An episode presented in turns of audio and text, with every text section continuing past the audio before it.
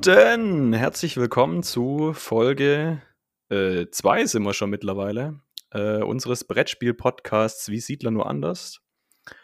Unser heutiges Spiel, das wie Siedler ist, nur anders, ist Trails of Tucana. Mhm. Warum? äh, hat tatsächlich einen Hintergrund am Dienstag. Vergangenen Dienstag war Live Community Let's Play vom Brettspielblog. Grüße gehen raus an Ben, Manu, Marie und Stefan, glaube ich, dabei. Und da hat er der Chat gegen die vier oder mit den Vieren, wie auch immer, gespielt. War eigentlich ganz geil, hat Spaß gemacht. Äh, kurz vielleicht zum Spiel. Ich weiß nicht, kennt ihr das? Nee, also ich, kenne es überhaupt nicht. nicht. Randy auch nicht? Doch, doch, Keiner. ich hab's schon gespielt. Okay. Also es ist so ein äh, Flip and Ride. Es wird halt immer eine Karte aufgedeckt oder zwei Karten werden aufgedeckt, auf denen sind so äh, Geländearten drauf und dann gibt es Höret Höret ein Hexfeld, deswegen wie Siedler nur anders. Mhm. Und man verbindet die Hexfelder oder die Geländearten halt immer, die passen, kann, kann man sich raussuchen und zeichnet dann so nach und nach Wege, muss Städte verbinden und irgendwelche Sehenswürdigkeiten und Schätze zusammensammeln und das möglichst gut machen, um dann eben Punkte zu bekommen. Es Gibt irgendwie so zwei Inseln, eine kleinere, eine größere.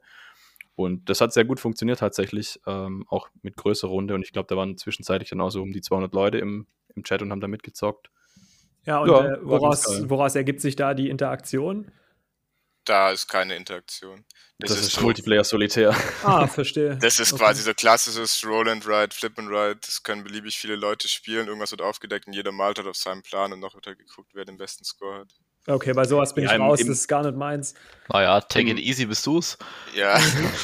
Aber man kann es halt gut skalieren. Das bietet sich halt echt an für solche Sachen, weil es kann halt jeder mitspielen und ist egal, und es gibt schon so ein bisschen, so ein bisschen Run auf. Es gibt irgendwie so Bonuskarten, wer es halt als erstes schafft, kriegt ein paar ja, Punkte mehr, aber das geht natürlich im Live-Chat irgendwie schwierig. Hm. Deswegen hat man das da rausgelassen.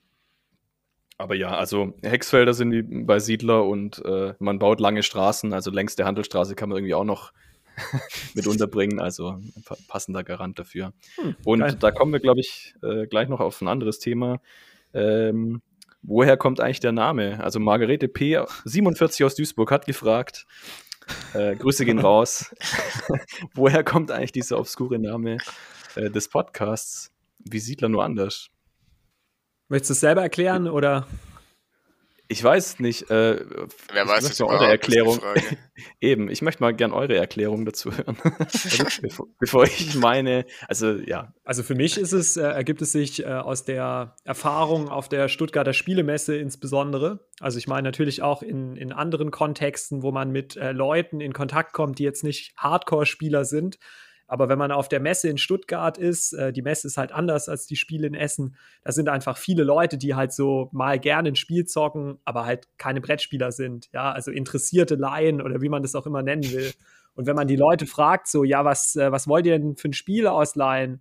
Dann sagen die halt, wie Siedler nur anders, ja, weil Siedler kennen die und äh, dann denken sie halt, ja, das finden wir geil und dann wollen wir ein Spiel haben, was, äh, was so ähnlich ist, weil man sozusagen an das Bekannte anknüpfen will. Aber natürlich ist auch jedes Spiel wie Siedler nur anders, weil wenn man die Leute hinterher fragt, ja, wie war das Spiel, dann sagen die auch, ja, es war wie Siedler nur anders, weil es irgendwie Würfel gab oder weil man Ressourcen gesammelt hat oder weil es Siegpunkte gab oder weil es einen Räuber gab oder weil es Hexfelder gab oder was auch immer. Das heißt, eigentlich ist jedes Spiel wie Siedler nur anders. Das bietet sich auch gut an, wenn man Spiele verkaufen möchte an die Leute, die sagen dann, oh, das sieht aber kompliziert aus, kriegt man das hin? Dann sagst du, ja, ist halt wie Siedler. Und sie schaffen es ja auch dann. Es macht sich auch sehr gut, wenn du es in die eBay Kleinanzeigen-Anzeige mit reinschreibst. ich glaube, für die meisten ist Siedler so der Archetyp eines komplexen Spiels. Würde ich auch sagen. Also ich glaube, wenn du die, diese Leute auf der Stuttgarter Spielemesse, diese interessierten Laien fragst, was ist ein kompliziertes, ein komplexes Spiel, dann würden die sowas wie Siedler nennen. Also wenn du irgendwie vier DIN A4 Seiten Regeln lesen musst, dann ist es ein Klopper, ja, dann ist es für die kein leichtes Familienspiel, sondern ein komplexes Strategiespiel. Da merkt man auch, wie sozusagen eine Diskrepanz ist zwischen eben diesen Gelegenheitsspielern und diesen Spiele-Nerds. Das ist überhaupt nicht zu vergleichen. Die meisten Leute auf der Messe, die sagen auch, die haben keinen Bock, zwei Seiten Regel zu lesen. Das ist denen zu arg. Mhm. Ja, ist ja auch gut verständlich. Also diese Einstiegshürde von den komplexen Spielen ist halt auch ultra hoch. Und das, was man, was eben gerade noch so geht, ist halt Siedler. Ja, vielleicht auch ein Grund, warum das so erfolgreich geworden ist. Abgesehen davon, dass es natürlich auch in eine Zeit reingeboren wurde, wo ähm, gab. Ja. Genau. Wir hatten ja nichts. Wir hatten ja nichts, genau. Nee, aber also ich habe zumindest in meinem Leben die Erfahrung gemacht, dieses Spiele lernen und auch Spiele erklären. Äh, da gibt es ähm, so, äh, ja, Trainingseffekte. Also wenn du halt äh, 100 komplexe Spiele gespielt hast, dann fällt dir das 100 erste also deutlich leichter als das zweite oder dritte, weil du natürlich schon äh, damit vertraut bist, wie sind Spieleregeln geschrieben und du kannst auch immer auf Sachen aufbauen. Du kannst dann irgendwann tatsächlich den Leuten sagen, ja, wisst ihr, das ist wie bei Dominion, nur dass es hier diese und jene Variante gibt. Wenn du komplett neu anfängst und sagst, okay, was ist Dominion und wie funktioniert es, dann fängst du halt bei äh, ja, Adam und Eva an und später kannst du drauf aufbauen, dann wird das alles viel einfacher. Statt die beste Erklärung auf der Spielemesse dann. Mutti Erna und dann sagst du, ja, das spielt bei Dominion nur anders, dann weiß sie Bescheid. Oder halt auch nicht. ja. Ja, äh, genau, aber genau daran habe ich eigentlich auch gedacht, ähm, als es dann um den Namen irgendwie ging. Und es wurde jetzt ja auch schon so ein geflügeltes Wort irgendwie. Also ich beginne meine Spieleerklärung auch immer sehr gerne damit. Dieses Spiel ist wie Siedler, nur anders. äh, allerdings habe ich, ich habe da mal mit Klaus drüber geredet. Also Klaus ist auch ein Spielerfinder. Äh, mehr oder weniger im Ruhestand, aber also er, er hat es schon lange nichts mehr gemacht. Ich, ich hoffe immer noch drauf, dass er irgendwie nochmal so einen geilen großen Wurf ähm, wirft. Beim Zeus 2. das ist ja obergeil. ah, nee, also, bitte nicht. Ist dann beim Jupiter. ich habe beim Zeus immer noch nicht gezockt. Ich muss es endlich ich mal zocken. Ich das auch noch nicht. Da müssen wir mal eine Session machen, ja. Auf jeden. Das nächste Mal. Alp 2.0 oder so. Geil. Und er hat gemeint, äh, er hätte es mal den rausgehauen, den Spruch. Ich glaube auch, dass er das schon Ahnung. mitgeprägt hat. Ja, wahrscheinlich. Oh. Hm. So. Es gibt die Kramerleiste und wie sieht er nur anders, kommt einfach vom Zeus, äh, vom Zeus, sage ich schon, vom Klaus. beim, beim Klaus. beim Klaus. Ja, ich hatte mal beim Klaus, aber äh, jetzt habe ich es nicht mehr. Ich weiß nicht, wo es abgeblieben ist. Vielleicht habe ich es echt mal bei Boardgame Geek verkauft oder so. Ich habe keine Ahnung. Grüße gehen raus, Klaus, falls du äh, den Podcast jemals hören solltest. Guten. Ja, schön. Äh, ich hoffe, Margarete P. aus Duisburg, wir haben deine Frage zufriedenstellend beantwortet. Äh, Grüße gehen raus. Ansonsten Nachfragen gehen halt in den Papierkorb. Also das muss reichen. genau. Ablage P heißt es bei uns. Die sind raffiniert. Okay, Pofel, äh, was machen wir heute? Ja. Was machen wir heute? Ähm, ich habe, glaube ich, noch gar nicht gesagt, wer eigentlich alles da ist heute. Ich habe das irgendwie so alles, die ganze, das ganze Intro verkackt. Also, Überraschung. Jetzt fangen wir nochmal an. Wir spulen einfach nochmal zurück. So, heute ähm, wieder mit dabei äh, zu meiner virtuellen Linken der Alex. Hallo. Zu meiner virtuellen linken Linken der äh, Randy. Guten Abend, schön, dass ihr dabei seid. Schwieriger Name, komme ich schon gar nicht mehr drauf. Guten. Und zu meiner Rechten äh, heute Bonzarona. Alles klar. Guten. so, und ähm, genau, was haben wir heute für euch vorbereitet? Nix. Ich hoffe, wir, haben, wir haben was vorbereitet, ja. Nicht, dass wieder so Freestyle-Scheiße wird wie, wie die letzten Male. Oder das letzte Mal ja eigentlich erst. Die Folge 0 zählt ja nicht wirklich dazu. Ähm, anknüpfend an Folge 1, um uns noch besser und unseren schlechten oder vielleicht auch nicht ganz so schlechten Spiele, okay, Premium-Spieler, Spielegeschmack kennenzulernen, haben wir heute jeder ein ich sag mal, ein Lieblingsspiel, nicht unbedingt das Lieblingsspiel, aber ein Lieblingsspiel und ein Hassspiel vorbereitet. Äh, ja, die Spannung steigt. Ich, ich bin schon sehr gespannt. Ich habe nämlich nicht, wie Randy schon im Vorgespräch äh, erzählt hat, die Boardgame-Listen, äh, Boardgame-Geek-Listen durchgeguckt, äh, sondern ich, mich, ich lasse mich jetzt überraschen und ich würde mal sagen, äh, Bonzano, fang du doch mal an. Okay. Bei ähm, Bonzano habe ich auch den besten Guest, glaube ich, zumindest was ein gutes Spiel angeht. Schlechte Spiele sind immer schwer. Gut, es ist ja auch nicht so schwer, wenn man meine Boardgame Geek Liste anschaut. ja. Ich, also vielleicht zur, zur Einführung. Ähm, ich habe die äh, intensiv gepflegt, so in den Jahren, äh, wie man es hier auch sieht an den Einträgen. Ja, so 2011, 2012, 2013, teilweise noch ein bisschen später, aber es ist so ein bisschen eingeschlafen in den letzten Jahren. Ich finde aber eigentlich so eine Boardgame Geek Liste ganz geil, weil man halt selber auch den Überblick behält. Ja, äh, also man weiß dann einfach noch, okay, hat mir das Spiel gefallen, was fand ich gut, was fand ich schlecht und dann kann man auch äh, für sich selber so ein bisschen die Übersicht behalten. Okay, lange Wie heißt Rede, denn bei Boardgame Geek? Hallo? Wie heißt du denn bei Boardgame Geek? Ich kann es jetzt auch rauspiepsen, wenn es nicht für die Öffentlichkeit äh, bestimmt ist. Äh, äh Bonage, also B-O-W-N-A-G-E. Ah, okay. Geil. Ja. Ich, ich würde aber auch sagen, das ist nicht eingeschlafen, sondern das war halt so die, das goldene Zeitalter 2011, 2012, 2013, danach. The, Golden Age of Board Gaming ja. und danach ja. kam dann so The Golden Age of Television und dann habe ich nur noch Netflix geglotzt. nee, nee, also nee, aber gut, äh, Boardgame Geek Listen, ja. Also wenn man auf meine Liste schaut, dann ist es, glaube ich, nicht so schwer ähm, äh, zu sagen, was ich jetzt hier als Lieblingsspiel präsentieren könnte. Ich habe hier nämlich zwei Spiele, die ich 10 von 10 bewertet habe. Und tatsächlich habe ich mir lange Gedanken gemacht, womit ich, also was ich jetzt heute hier bringe. Ähm, über das andere Spiel werde ich sicher auch noch mal reden, weil es auch äh, einen Platz in meinem Herzen hat. Äh, oh. Aber tatsächlich will ich heute reden über äh, Eclipse. Äh, oh, also ich hätte das andere getippt. Mensch. Ja, oh, Benny. Das war schlecht. Kennst du mich halt nicht so gut, nicht so gut, wie du dachtest. Ja, also ich glaube, der Untertitel von Eclipse ist uh, A New Dawn for the Galaxy. Ähm, ist aus dem Jahr 2011, äh, irgendwie so aus dem Asmodee-Dunstkreis. Ich glaube, ihr kennt es alle, aber ich werde trotzdem kurz erklären, worum es geht. Äh, ja. kurz, kurz Ey, erklären für die Leute, ja. die es nicht kennen. Also es ist, äh, es ist eigentlich im, im Herzen ist es ein Eurogame, ja. Also manche Leute, die, die es gespielt haben, waren auch enttäuscht, weil sie dachten, es ist mehr wie Twilight Imperium. Also Namen, ich, heb mal ich die weiß, Hand. Äh, ja. Aber es ist eigentlich ein Ressourcenmanagement-Spiel. Also man, es, ist, man, es spielt im Weltraum, ja, irgendeine so fremde Galaxie und da gibt es allerhand Völker. Es gibt auch interessanterweise Menschen, aber gut, so ist es. Vielleicht ist es auch nicht mal eine fremde Galaxie. Ja, also das Thema ist halt Weltraum, verschiedene Völker und die wollen sich im Weltraum ausbreiten. Die wollen letztlich halt Punkte machen. Ja, also es ist kein Spiel, was dadurch endet, dass man alle Gegner besiegt, sondern nach zehn Runden wird abgerechnet und wer dann die meisten Punkte hat, hat gewonnen. Äh, und wie es halt auch so typisch ist für solche Euro-Games, gibt es halt diese äh, verschiedenen Wege zum Sieg. Also man kann kämpfen, man kann irgendwie bestimmte Gebäude bauen, man kann Sachen erforschen und diese Systeme sind alle miteinander verbunden. Also wenn man halt forscht, dann äh, kann man auch Militärtechnologien erforschen, kann man wieder besser kämpfen, kann man wieder mehr Punkte im Kampf machen und so weiter und so fort. Also die Systeme sind miteinander verzahnt. Dann gibt es halt verschiedene Rassen, die haben alle ihre eigenen Stärken und Schwächen.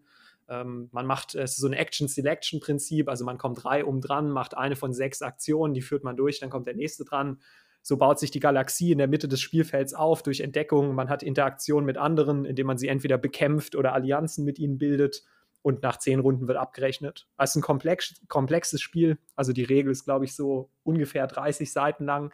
Wenn man zu sechs spielt, ist man auch sechs Stunden dabei. Also es ist ein Klopper, ja. Es ist jetzt nichts, was man irgendwie Dienstagabends mal spielt, sondern es dauert einige Zeit. Deswegen gefällt es dir nicht, Poffel, ha? Ja, ah, ich, ich habe es ja einmal gespielt. Wir haben das, ich versuche gerade rauszufinden, aber ich habe das wahrscheinlich damals noch nicht getrackt, weil das äh, vor meiner Tracking-Zeit war.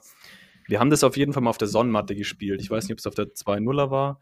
Ähm, und wir haben es in Vollausprägung gespielt. Wir waren, glaube ich, echt zu sechst oder zu siebt oder zwei. Ich glaube, wir haben sogar mit der Erweiterung gespielt, da waren wir acht Leute oder, oder so. Ja. Oder acht. Alter, wie, wie, ja, ich, ich sehe das noch so vor mir, dieses Brett. Ich bin irgendwie so in Runde zwei, war ich schon so dezimiert. Äh, also ich habe das irgendwie so schlecht in Erinnerung und wir sind halt echt irgendwie so sechs Stunden dran gesessen. Und na, das hat, weiß ich nicht. Also das war das erste Spiel, das äh, so lang ging. Das war lange Zeit auch das Spiel, das so das Ranking mit den Spielen, die am längsten gingen, angeführt hat. Das wurde dann leider, leider abgelöst. ich glaube, da haben wir auch zusammen gespielt, oder? Oh, nee. Und ähm, das hat's. Ich, wahrscheinlich ist es ein gutes Spiel und man soll es halt nicht zu acht spielen. Ja, ich sag Aber mal so. Diese sechs Stunden waren die Hölle. Also zu, nach zwei Stunden war es in die Hölle, weil irgendwie gar nichts mehr voranging. Und ich habe es jetzt halt so in Erinnerung und Klar, ich meine, es profitiert natürlich enorm davon, aufgrund der Komplexität, wenn man es halt schon drei, vier Mal gespielt hat. Ich meine, wenn du da sitzt äh, mit drei, vier Leuten, die das noch nie gespielt haben und drei, vier mhm. Leuten, die es schon fünfmal gespielt haben, dann sind die schneller, die checken es besser, die anderen geraten ins Hintertreffen, müssen auch immer mehr überlegen, müssen mehr nachfragen und so weiter. Und dadurch wird es halt dann so ein bisschen vielleicht unangenehmer für alle. Also ich, aus meiner Sicht ist das Spiel ideal, wenn man es zu sechs spielt mit sechs erfahrenen Spielern. Dann ist es auch noch lang, dann dauert es ja. immer noch fünf oder sechs Stunden, aber dann sind die halt auch mehr oder weniger gefüllt mit Action und nicht mit so einem, der es nicht so gut blickt, äh, in der zweiten Runde ins Hintertreffen gerät und dann halt nur noch so rumdümpelt. Weil das Spiel es durchaus zulässt, dass man relativ früh merkt, okay, ich werde nicht mehr gewinnen. Es ist aber auch nicht so knallhart, dass man abgeräumt wird. Das passiert in der Regel auch nicht. Und dann kann sich halt so eine Situation ergeben, dass man drei, vier Stunden so herumdümpelt, ohne Chance zu gewinnen, aber halt ohne auch ausscheiden zu dürfen. Ja, und ich glaube, in der Phase war ich halt und ja. Ja, glaub, verstehe. Ich glaube, wenn wir es nochmal mit irgendwie acht oder zehn Leuten spielen, dann müssen wir es irgendwie mal mit einer Uhr spielen. Sonst zieht sich das doch sehr. Das Aber sagst du in Selbstkritik, gell? Das sage ich in, das das sag ich in Selbstkritik, ne? ja. Ja, es waren dann, glaube ich, echt auch irgendwie zwei Grübler dabei oder drei und dadurch hat es dann auch noch in die Länge gezogen. Ja, klar, du und hast dann halt. Da so Kack-Noobs dabei. Einer der Grübler war auch einer der Noobs. Ja, naja. Also du hast halt ein Downtime-Risiko, definitiv. Ich meine, in der Erweiterung wurde es auch eingeführt, dass man parallel spielen kann, weil bestimmte Aktionen nicht davon abhängig sind, was die anderen machen. Also da gibt es sozusagen kein Prioritätsprinzip und deswegen können auch äh, zwei Leute gleichzeitig irgendwie ihre Schiffe upgraden oder so. Das nimmt ein bisschen was von dem Problem raus. Ich habe hier Haben geschrieben. wir denn damals, glaube ich, sogar gemacht. Ja, ja ich habe hier bei Boardgame Geek geschrieben, an awesome game. At heart, it's still a Euro, but without all the boring gather wood, build mill, produce flowers, sell at market, get VP, generic pasted on theme stuff, player interaction through direct conflict with the Euro style economic system and variable player powers. Won't get much better than this. Also da merkt man schon so ein bisschen, was mir halt reinläuft. Ich mag ähm, ein Spiel, das irgendwie klug aufgebaut ist, das strategische Komponenten hat, das nicht irgendwie einfach nur so, oh, ich würfel den Würfel, ich habe eine 6, ich habe gewonnen, äh, aber eben auch mit Interaktion, ja, also nicht diese, diese, wo jeder sein Rätsel spielt und manchmal nimmt man zufällig jemandem das letzte Holz weg, obwohl man es nicht mal intendiert hat, sondern man kann Eclipse äh, auch sehr aggressiv spielen und es gibt auch gewisse Rassen, die eben, eben dafür, also darauf ausgelegt sind, die anderen anzugreifen. Ähm, aber man muss es auch nicht. Also es gibt einfach direkte Interaktion. Man kann Allianzen schließen, man kann miteinander verhandeln und so weiter. Es ist halt nicht dieses alle sitzen in der Ecke und basteln an ihrem eigenen Rätsel rum. Ja, es hat auf jeden Fall ziemlich viele so Komponenten, die ich richtig geil finde. Also gerade das, was du alles gesagt hast. Das ist auch alles, wird in meinem Lieblingsspiel, was ich nachher vorstellen werde, genauso sein. Nur mhm. mir geht es halt, wie Profil auch schon gesagt, einfach viel zu lang. Ich weiß nicht, irgendwann ist bei mir die Schmerzensgrenze erreicht, wenn ich zu lange am Tisch sitze und Sechs wenn, Stunden sind Wenn halt nichts vorwärts geht, ja eben, dann vielleicht muss ich mal wieder probieren, ja. Ich hab's, ich hab's gesehen, ich hab's bei Bottenkeep auf eine 6 gerankt. Ich glaube, das ist auch für mich eine ganz gute Zahl, weil ich finde es an sich von der Idee und alles, was es macht und auch allem, was du gesagt hast, ein cooles Spiel. Aber ich kann es halt nicht immer spielen. Manchmal, wenn ich Bock auf sowas habe, dann bin ich da bestimmt auch wieder dabei, aber. ich habe es tatsächlich auch mit ja. einer 6 gerankt. Okay, interessant. Direkt runterwerten. Ich, ich meine, es ist halt auch so, ich, äh, ich mag das sehr, wenn Gesch Spiele eine Geschichte erzählen. Also wenn, deswegen mag ich auch solche langen Spiele. Ähm, ich ich finde es immer super geil, wenn ich einfach ein halbes Jahr später noch sagen kann, boah, weißt du noch irgendwie dieses Spiel, meinetwegen, um jetzt in der Welt von Eclipse zu bleiben, wo irgendwie dieses Mal schon in der dritten Runde die Raketen hochkamen als Technologie und dann hast du irgendwie die Raketen erforscht und dann habe ich das ganze Spiel versucht, nicht gegen dich kämpfen zu müssen. Irgendwann hast du mich erwischt, aber am Ende habe ich trotzdem in der Ecke meine Monolithen gebaut und dann knapp gewonnen oder so. Das finde ich einfach geil, wenn es so, so, so, so ein memorable Experience Experience ist. Ja, ich, ich persönlich spiele lieber ein Spiel sechs Stunden als drei Spiele zwei Stunden, in der Regel. Aber es muss passen. Es muss einfach das Setting passen. Du musst natürlich die sechs Stunden Zeit haben und es muss auch mit den Leuten passen. Wie gesagt, wenn drei super gut sind und drei das noch nie gespielt haben, ist nicht mhm. gut. Wenn zwei Leute ultra zum Grübeln neigen und es ewig in die Länge ziehen, ist nicht gut. Also es muss passen. Ähm, es, es, müssen einfach die richtigen Leute sich finden. Dann finde ich super geil. Aber ich sehe natürlich auch die Probleme, ich sehe auch die Risiken, warum Leute eine, keine gute Erfahrung damit machen äh, und am Ende nicht zufrieden sind. Ja. Alles, ja, alle diese Sachen sind subjektiv, ja. ja. Es gibt nicht das perfekte Spiel für jeden. Nee, natürlich nicht, natürlich nicht. Aber gerade so dieses ganze Space-Setting und auch wie das dann optisch aufgebaut ist, mit denen, dass auch jedes Volk verschiedene Raumschiffe hat und so, Wobei man sagen muss, einfach was her. Deine Version war, war nicht, doch geil bemalt von Anni, oder? Genau, also das war nicht in der Grundversion, wenn du in die, also ich weiß nicht, mittlerweile gibt es auch Auflage 2 oder was weiß ich, aber in der Grundversion waren die Schiffe äh, standardmäßig, ja, da hatte jede dieser ah, Alien-Rassen okay. auch die gleichen Schiffe und dann gab es mal eine Erweiterung ein, zwei Jahre später, die hieß halt Ship Pack One und da haben sie dann Schiffe gemacht, äh, die sozusagen mit dem Thema der jeweiligen Rassen zu tun haben, also da gibt es so eine Art ja, so, so, so groß bakterienartige Pflanzen, nee, Pflanzen sind es eher so pflanzenartige Knubbel, die sich halt in der ganzen Galaxie wie ein Unkraut ausbreiten. Deren Schiffe sind dann eher so organisch, ja, die sind dann aufgebaut wie Knospen. Oder es gibt halt so die Kriegstreiber, da sehen die Schiffe aus so übelst groß und kantig, wie bei, also so, die haben so eine Borg-Assoziation, wecken die Ja, und dann hat, wie gesagt, Anni die äh, auch noch so geil angemalt. Äh, dadurch gewinnt es auch noch mal so richtig an, an, an Flair und Atmosphäre. Ja, sowas finde ich, wertet so ein Spiel schon richtig auf, muss ich sagen. Ähm, wenn es einfach was hermacht und wenn es halt auch thematisch dann passend ist, wie du sagst, dann.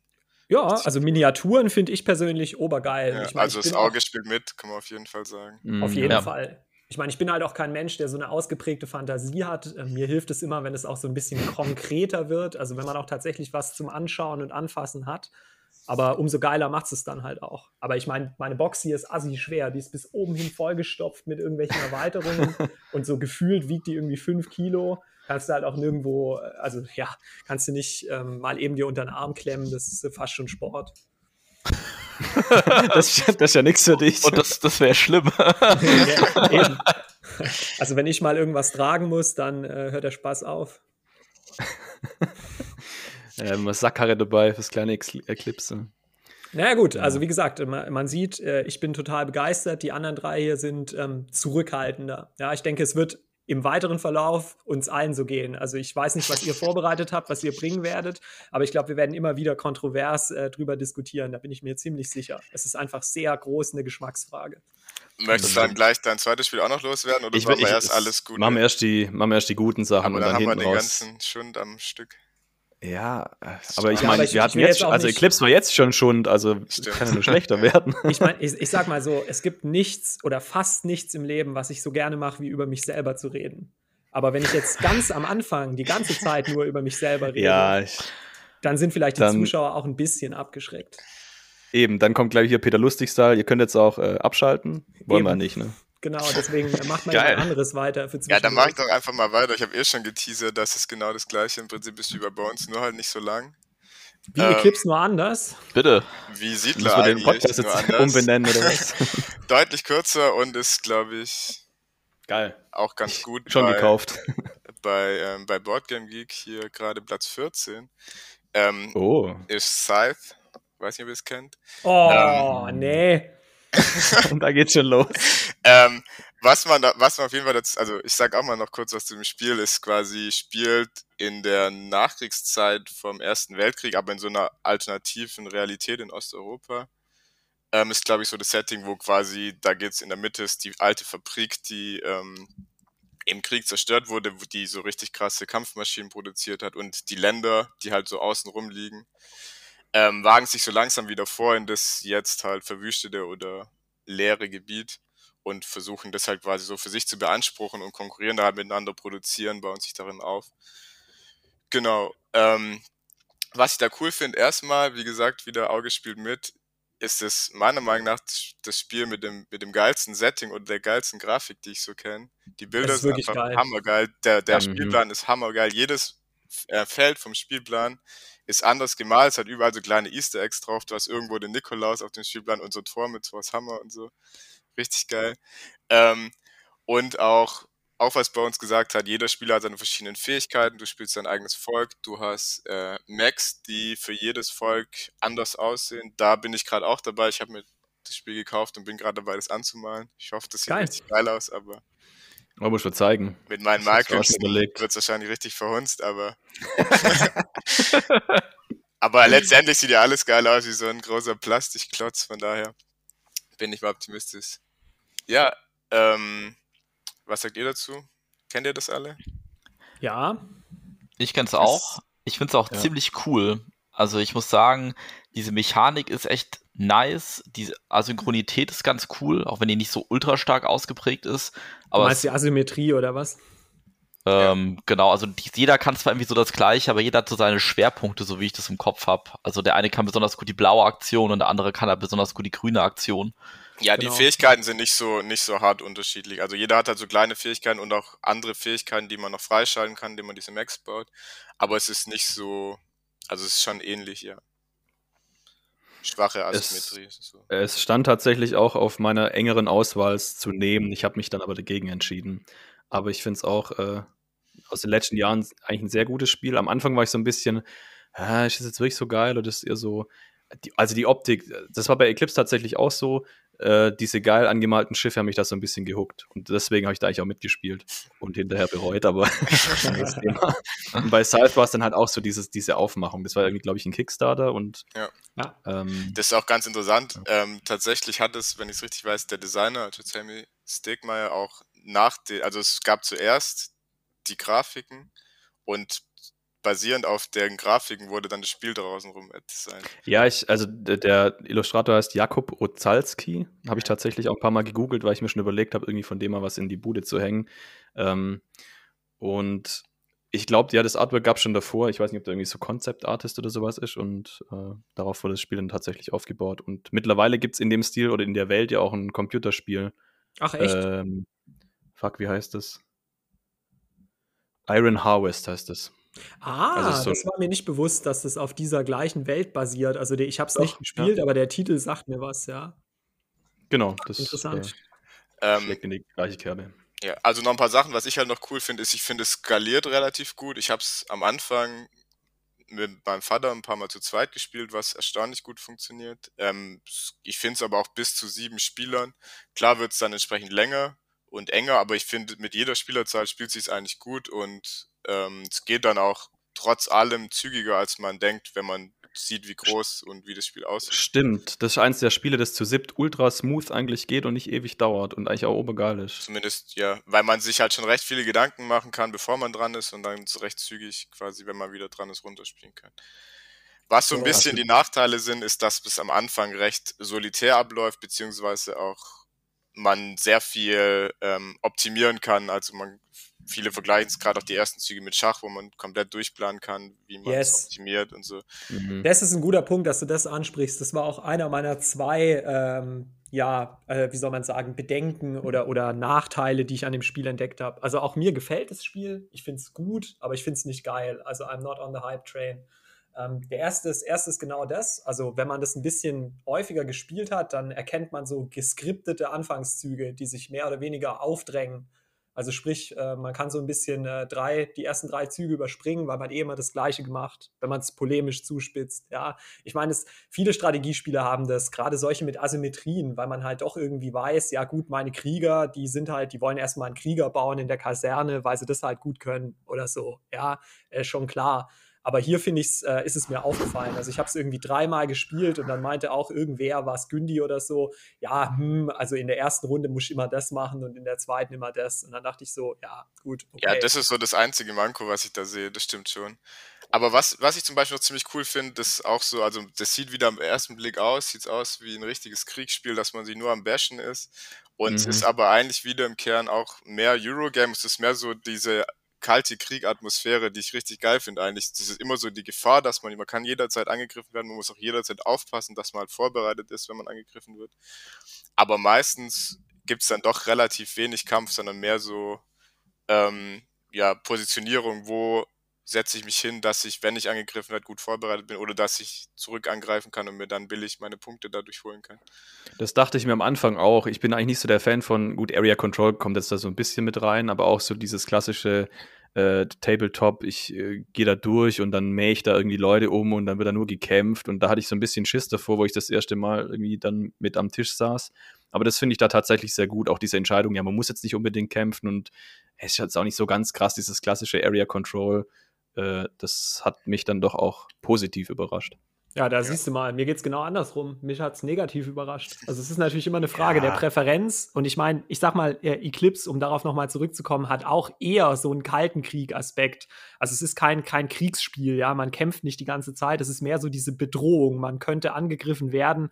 Und oft ist es so, dass sich erst in der letzten, in der letzten Hälfte oder im letzten Drittel tatsächlich äh, Spieler gegen Spielerkämpfe ergeben. Aber ich schaue das Ding an, also zum ersten Mal habe ich nicht mitgespielt und, und sehe das irgendwie stehen auf dem, auf dem Tisch oder sehe ein Video im Internet, ich weiß es nicht, und dann sehe ich diese Max und dann denke ich, wow, das ist irgendwie so ein, ja, das ist halt so ein, so ein Kampfspiel, ja, da kämpft ja. man mit riesigen Battle Max und, und da macht man irgendwas damit. Und jetzt sind wir wieder bei dem, was ich letzte Woche gesagt habe über Terra Mystica. Wie gesagt, polemisch, aber Stichwort Mogelpackung.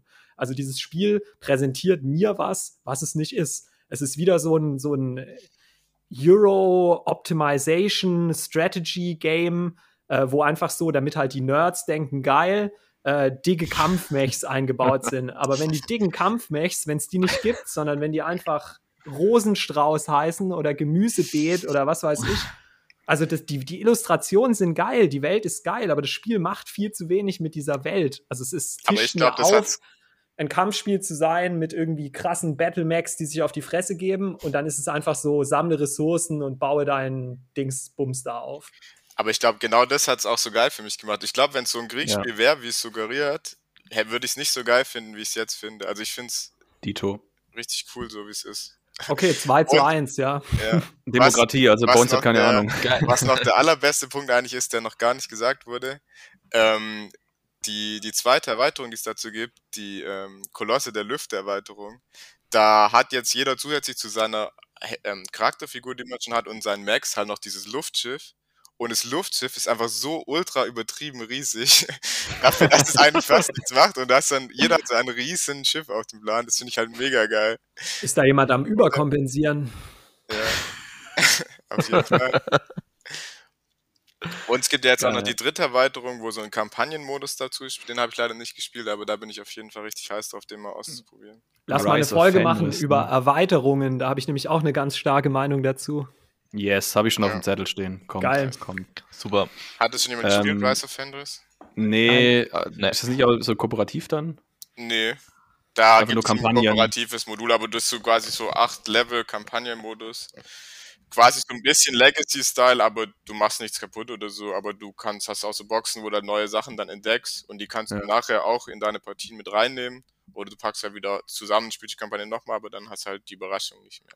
Ich habe es mir in Essen vor zwei Jahren, glaube ich, äh, 2018, ja, ich glaube, da war wir in Essen. Da habe ich mir tatsächlich überlegt, da stand es dann rum und ähm, war dann, glaube ich, noch die englische Version und nee, ach, lieber mal warten. Vielleicht wird es irgendwann noch für, für billig rausgeschrotet, wobei die, ähm, ich glaube, da bleibt das Preislevel relativ hoch bei Scythe. Ja, ja wegen der Miniaturen halt. Ist auch ja, sehr gut, aber hohe Qualität. Die Erweiterung, das, in, in Rise of Fenris sind jetzt, glaube ich, nicht so die vielen Miniaturen noch drin, oder? Das ist so eine mhm. kleine Box. Nee, ist recht. Also, es so groß wie die anderen zwei Erweiterungen zusammen, die Box. Echt? Dann habe ich es irgendwie falsch in Erinnerung. Aber äh, äh, lustiger Funfact noch am Rande. Vielleicht fand auch nur ich es witzig. Neulich habe ich auch mal wieder bei eBay Kleinanzeigen reingeguckt und da hat einer die geile Scythe-Erweiterung Investoren aus der Ferne angeboten. ist ja auch geil. Die fehlt mir noch in der Sammlung. geil. Side Note für die nicht so ganz krassen Nerds: äh, Die Erweiterung heißt eigentlich Invas Invasoren. Heißt Invasoren, ja. Ja, aus der Ferne. Aber der hat halt dringend Geld gebraucht, ja. Investiert. ja, eBay Kleinanzeigen. Halt. Also was, was Scythe auf jeden Fall auch noch geil ist, da gibt es richtig viel halt, wahrscheinlich auch, weil es von Kickstarter kommt, so extra Goodie-Zeug, was man sich kaufen kann. Da gibt es so geile Metallmünzen und dann gibt es so diese realistischen Ressourcen was halt schon richtig cool aussieht nachher, wenn es alles Das habe ich tatsächlich für relativ billig noch auf Amazon dann gefunden. Ja, das muss ich mir alles, alles auch noch kaufen. Und dann, das gibt es nämlich auch, dann gibt es die Legendary Box, kennt ihr die? so eine riesen leere Schachtel, wo man dann alles reinpacken kann. Und dann habe ich da meine 20 Kilo Schachtel und dann vergleichen wir das mal mit einem Eclipse Bonzi. Ja, okay. Geil. Da gibt es Schwanzvergleich ja. der Brettspiele. ich sage nur ich Money Grab. Das macht ja, gar nichts in dem Fall. Das stimmt schon. Aber das hat äh, Stonemeyer Games, glaube ich, schon nochmal ordentlich gepusht. Ja, die haben ja auch dieses, dieses Ding gemacht mit dem, äh, mit dem Wein. Ich weiß gerade nicht mehr, wie es heißt. Viticulture. Ja. Viticulture, genau. Okay, ja, dann. Ja, ja. Also ich finde, die haben immer eine schöne Illustration. Ich mag den Grafikstil von denen. Die Spiele finde ich gut, aber nicht geil. Das ist so meine bisherige hm. Erfahrung mit denen. Ja, im direkten Spannungsvergleich hier noch ähm, kann man ja schon mal sagen, je nachdem, wie viel das aussagt, bei Boardgame Geek Eclipse war auf der 51 mit einem Complexity Rating von 3,7 von 5 und Scythe war auf Platz 14 mit einem Weight von 3,41. Also weniger komplex, aber dafür weiter oben. Okay, würde ich, würd ich jetzt aus meiner Sicht so nicht, also ich teile diese Auffassung nicht. Ich würde sagen, Eclipse insbesondere, gut, klar, bei Dingens, bei Scythe gibt es auch wieder Erweiterungen, aber ich würde sagen, das ist schon aus meiner Sicht jedenfalls deutlich komplexer. Was jetzt Eclipse ja. als, also komplexer als Scythe. Wäre meine, mein Ja, passt dann ja auch 3.7 bei Eclipse und 3.4 bei Scythe. Ja, aber der Unterschied ist jetzt nicht so mehr. groß, wie ich, äh, wie ich sagen würde. Aber das ist natürlich ja. auch immer subjektiv. Also ich finde, Scythe ist eigentlich für das auch, wie gesagt, wieder, wie es aussieht und auch wie schwierig es nachher zu spielen ist, gar nicht so schwer zum Lernen, finde ich. Also eigentlich mhm, würde ich auch sagen. Und gibt auch einen ganz smoothen Einstieg dann. Gerade weil man am Anfang auch noch ganz gut unter die Arme greifen kann, weil man da eh noch nicht so die harte Interaktion kommt, ja dann eher gegen Mitte oder Ende vom Spiel. Ja. Ja, mehr Stimmen gehen da auch auf Medium, aber so insgesamt. Wahrscheinlich hat dann halt Oma Erna auch mal mitgespielt und die hat's, der hat's halt die, die Rübe rausgeschossen, weil die hat's überhaupt nicht verstanden. Und ja. Klar, das ist auch das Spiel, was Oma Erna gerne spielt mit ihrem sechsjährigen Enkel. Ja gut, vielleicht ja, sogar wegen des Spiels. Also genau in der Konstellation, genau in der Konstellation weiß ich aber, dass es bestimmt hundert, hunderte von Partien gibt. Der ja, kleine Enkel kommt zu Oma Erna und sagt, komm, lass mal eine Runde Scythe spielen jetzt, so ein bisschen Roboter schießen und so. und Oma so Genau. Geil. Dann kommt die Oma mit den Mühle-Skills und haut ihn weg, ja. die Oma. ja, geil. Äh, Brettspiele mit Oma habe ich früher auch viel gezockt. Können wir auch mal eine Folge drüber machen. Oh, oh yes, das schreibe ich Meine Oma auf. spielt bloß Romy. Mit der kann schon nichts spielen. Nichts Neues lernen. Ja. Liegt die äh, Faulheit in der Familie oder was? Auf jeden Fall. Ja, und, und Benacle halt. Das geht auch. Ja, ja. Das ist auch Aber jetzt hebt, macht mal, jetzt macht mal jemand ja. wieder weiter mit einem gescheiten Spiel. Alex, komm. Du hast bestimmt nicht so ein Schund wie die zwei anderen. Nee, ich habe tatsächlich äh, auch lang überlegt und ich dachte auch tatsächlich, dass das äh, das Bonzo dieses Spiel nimmt, aber da das jetzt ah, frei ah, ist, äh, kann, ich, äh, kann ich äh, Platz, also oh kann Gott. ich meine Nummer 1 nehmen und zwar ist das Chaos in the Old World. Mua. Das, also für die. Nehmt euch ein Zimmer, nehmt euch ein Zimmer. Ja, ich dachte, dass oh, es bei uns kommt. Oh, geil. Also, das, das Spiel ist schon mega. Also, worum geht's? Es ist, das spielt in dieser Warhammer-Welt und die Welt ist halt verwüstet und die Spieler sind vier verschiedene Götter und diese Götter äh, nehmen jetzt eben Einfluss auf den Plan. Und das coole Element bei dem Spiel ist, es ist, also es ist sehr taktisch, aber diese, diese vier Gottheiten, also ich glaube, da gibt es irgendwie den Gott des Kampfes, den des Sexes, den der, der Seuche und den Zauberergott. Falls irgendwelche Warhammer-Nerds zuhören, äh, Nurgle, Korn, Slanesh und Zinj, bevor wir jetzt sozusagen eingestampft werden. Ah ja, weil ich, weil ich das hier so runterbreche auf, auf. Es ist auch, es ist auch Warhammer Fantasy, nicht 40k. Gut, genau, jetzt darfst ist, du wieder. Genau, ja.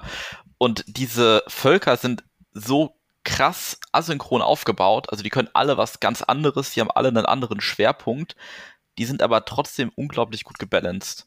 Jo. Also man kann mit jeder, also mit jedem Volk gewinnen. Ähm, man, es, jedes Volk spielt sich anders und man hat einfach noch sehr, sehr viele andere Effekte auf dem Spiel. Also man kann durch verschiedene Art und Weisen gewinnen. Einmal durch sowas wie in, im weiteren Sinne Technologie. Also es gibt sozusagen ein, ein Rad, das man hochdreht und wer zuerst oben ist, hat gewonnen.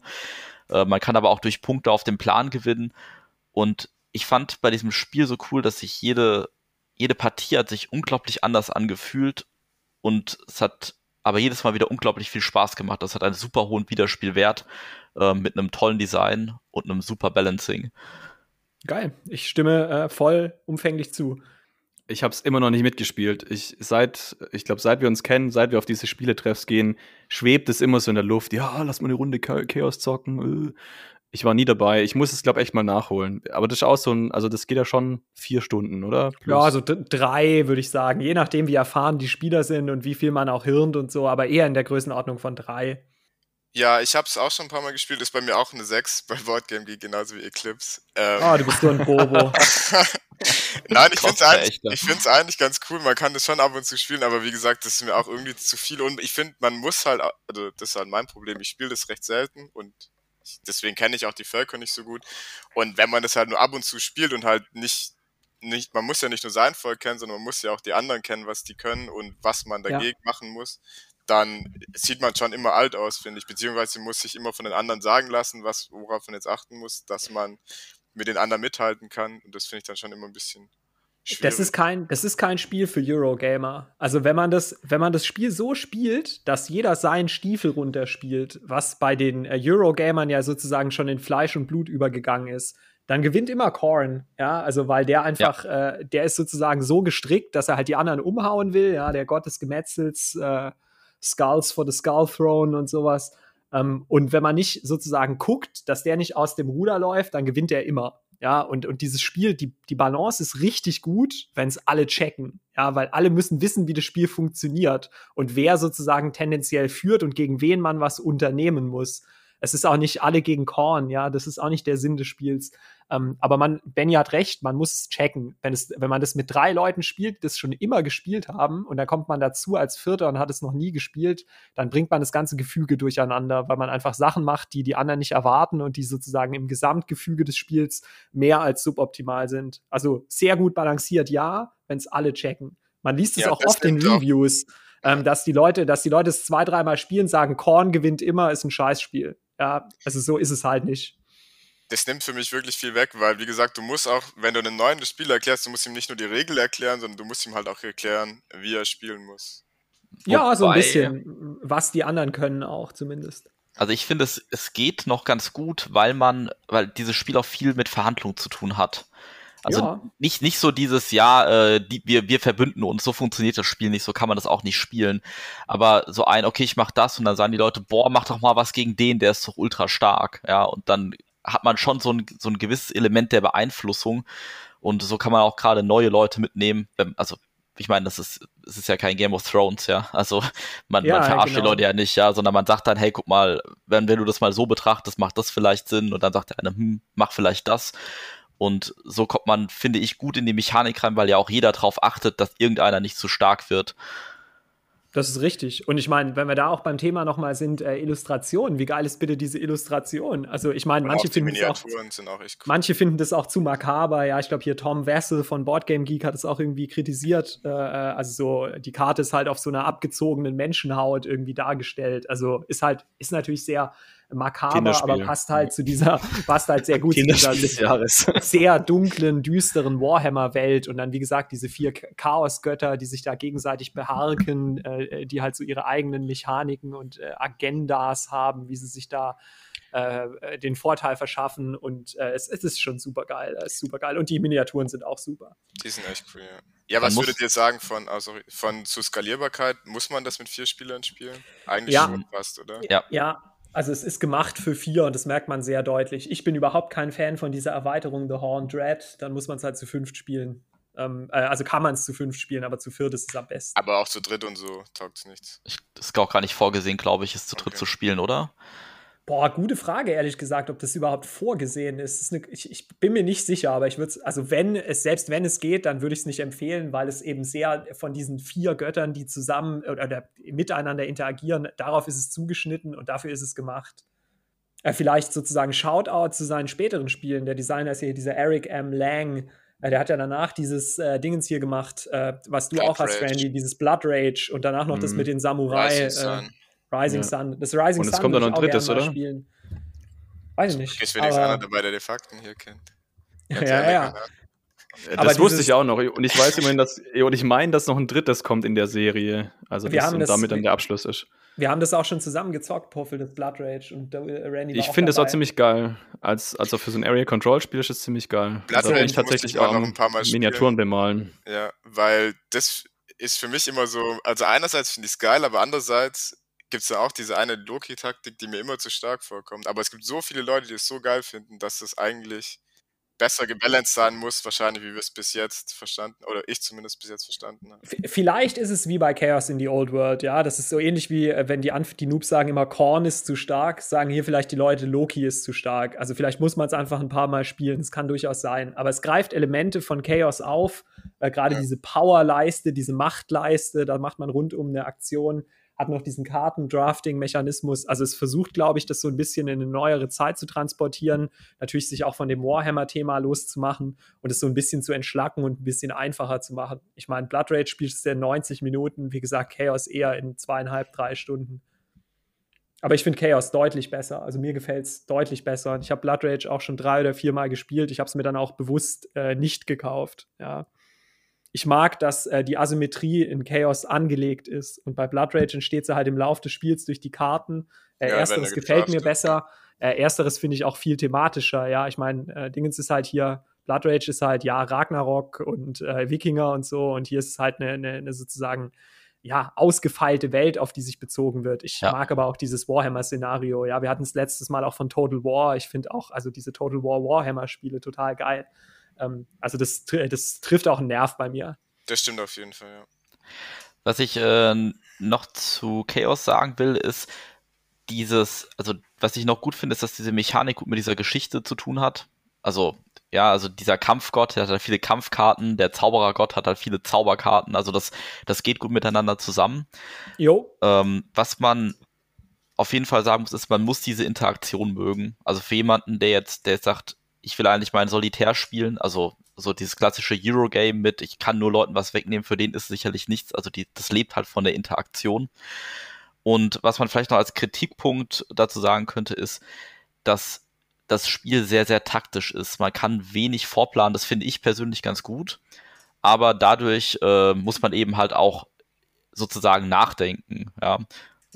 Ich weiß auch gar nicht, wie ich zu diesem Ruf gekommen bin, dass ich mal so lange für die Züge brauche. Ja. Wahrscheinlich, weil ich zu lange für die Züge brauche. Ja. Aber ja, das definitiv. aber das, äh, das, äh, ich sag mal, exponentiert das natürlich doch, dass du dir nicht so ultra viele Gedanken im Vorfeld machen kannst. Es stimmt, es ist kein Strategiespiel. Du kannst halt irgendwie grob sagen, ja gut, ich will viele Punkte machen und ich will viel kämpfen, aber wie es dann sich konkret entwickelt, ist immer sehr taktisch. Ja. Also mein, mein größter Kritikpunkt wäre tatsächlich äh, das Kampfsystem, also dass es sehr stark äh, vom Würfelglück abhängt. Es ist auch nie so, dass sich durch einen einzelnen Kampf das Spiel entscheidet, aber es gibt manchmal so Situationen, gerade in der ersten Runde, ähm, geht jetzt schon ziemlich ins Detail, aber du willst als Corrin kämpfen und um zu kämpfen, beziehungsweise äh, um einen Kampf zu gewinnen, was dein Ziel ist, äh, oder jemanden totzuschlagen, musst du halt richtig würfeln. Und wenn du halt in der ersten Runde eine 1 würfelst, dann ist es halt scheiße. Und wenn du eine 6 würfelst, dann ist es besser oder dann ist es sehr gut. Und dieses, was du in der ersten Runde würfelst, kann so ein bisschen so einen Snowball-Effekt geben. Ähm, also es ist so ein bisschen wie bei Risiko, dass äh, manchmal das zu viel daran hängt, wie der Würfel fällt. Oder übersieht ähm, ich, ne? Ja, ich wüsste aber nicht, wie man es besser machen könnte, ohne sozusagen noch ein ultra komplexes Kampfsystem aufzupropfen und dann wird das Spiel einfach zu kompliziert. Also wenn du auch noch zehn Kampfkarten hast, die du irgendwie miteinander vergleichst oder so. Also es ist schon ganz gut gemacht mit dem Würfel. Es hält es auch relativ simpel, aber es ist dadurch halt vor allem am Anfang glücksabhängig. So, nach der Ausführung muss ich mir jetzt doch, doch nochmal überlegen, ob ich da Bock habe mitzuspielen oder nicht. Du wirst da auf jeden Fall gezwungen einfach mal und dann sagst An du Tisch dir, gekettet. Äh, das war mir zu lang und ich hab's nicht checkt. Dann ist ja okay, dann habe ich es ja einmal mitgespielt und dann kann ich es ja auch ad acta legen. okay, ja, ich, ich äh, lasse es mal über mich ergehen. Ich muss Geil. mich halt irgendwie mit, mit was dopen und dann im, mit Gemüse, im Milch mit Gemüse. Ja, genau. Ist schon auf jeden Fall ein gutes Spiel. Aber man kann auf jeden Fall schon sagen, es geht irgendwie schon in eine ähnliche Richtung. Gell? Wir alle drei, es geht hier um gutes Thema, geile Miniaturen. Bisschen ja, pass mal auf, bis mein Spiel kommt. kommt ja. Bitte. Jetzt kommt der, der Paria, der aus der Reihe fällt. Ohne Scheiß. Also jetzt haben wir schon so ultra dicke Klopper mit Miniaturen kommt. und bla und jetzt kommt halt von mir. Also äh, es ist mir auch sehr schwer gefallen. Spoiler, Hassspiel war noch schwieriger irgendwie, aber Lieblingsspiel war schon auch sehr schwer. Schwer, ähm, sagen Sie? Ja, sehr, sehr schwer.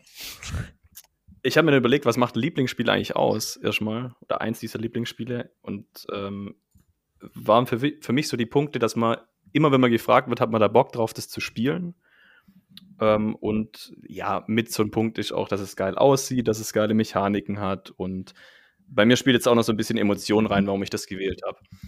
Ähm, tatsächlich vom Boardgame Geek Rank ist das niedrigste, Rank overall bei 205.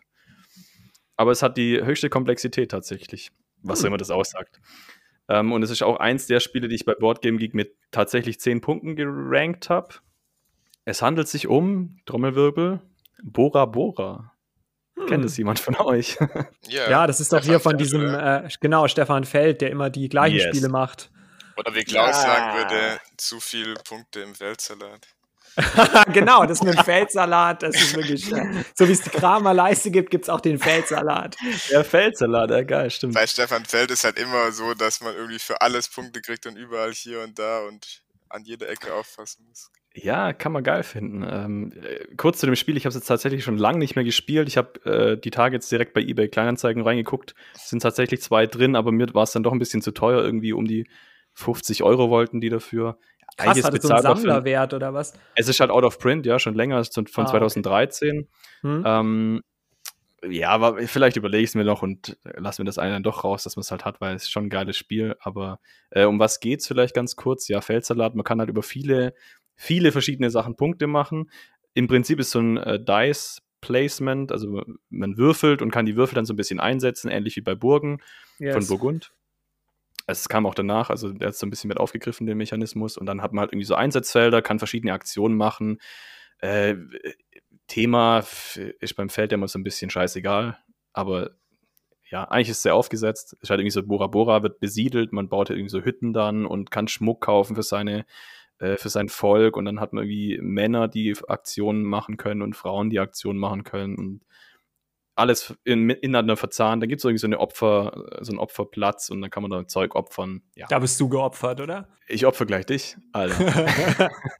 es ist sehr bunt, so habe ich es zumindest in Erinnerung. Genau, es ist super bunt. Ähm, aber es war so, ich glaube, also es hat, hat sich zumindest bei mir so im Kopf festgefressen. Es war das Spiel oder das erste äh, Spiel, das ich so als komplex im Kopf drin habe und das mich dann auch so ein bisschen in diese Spielwelt der komplexeren Spiele dann reingezogen hat. Und ich glaube, erst danach habe ich dann irgendwie Burgen mal gespielt und äh, was es dann noch alles so gab. Und das war auch das Spiel, was ähm, ja, das dann auch irgendwann leider.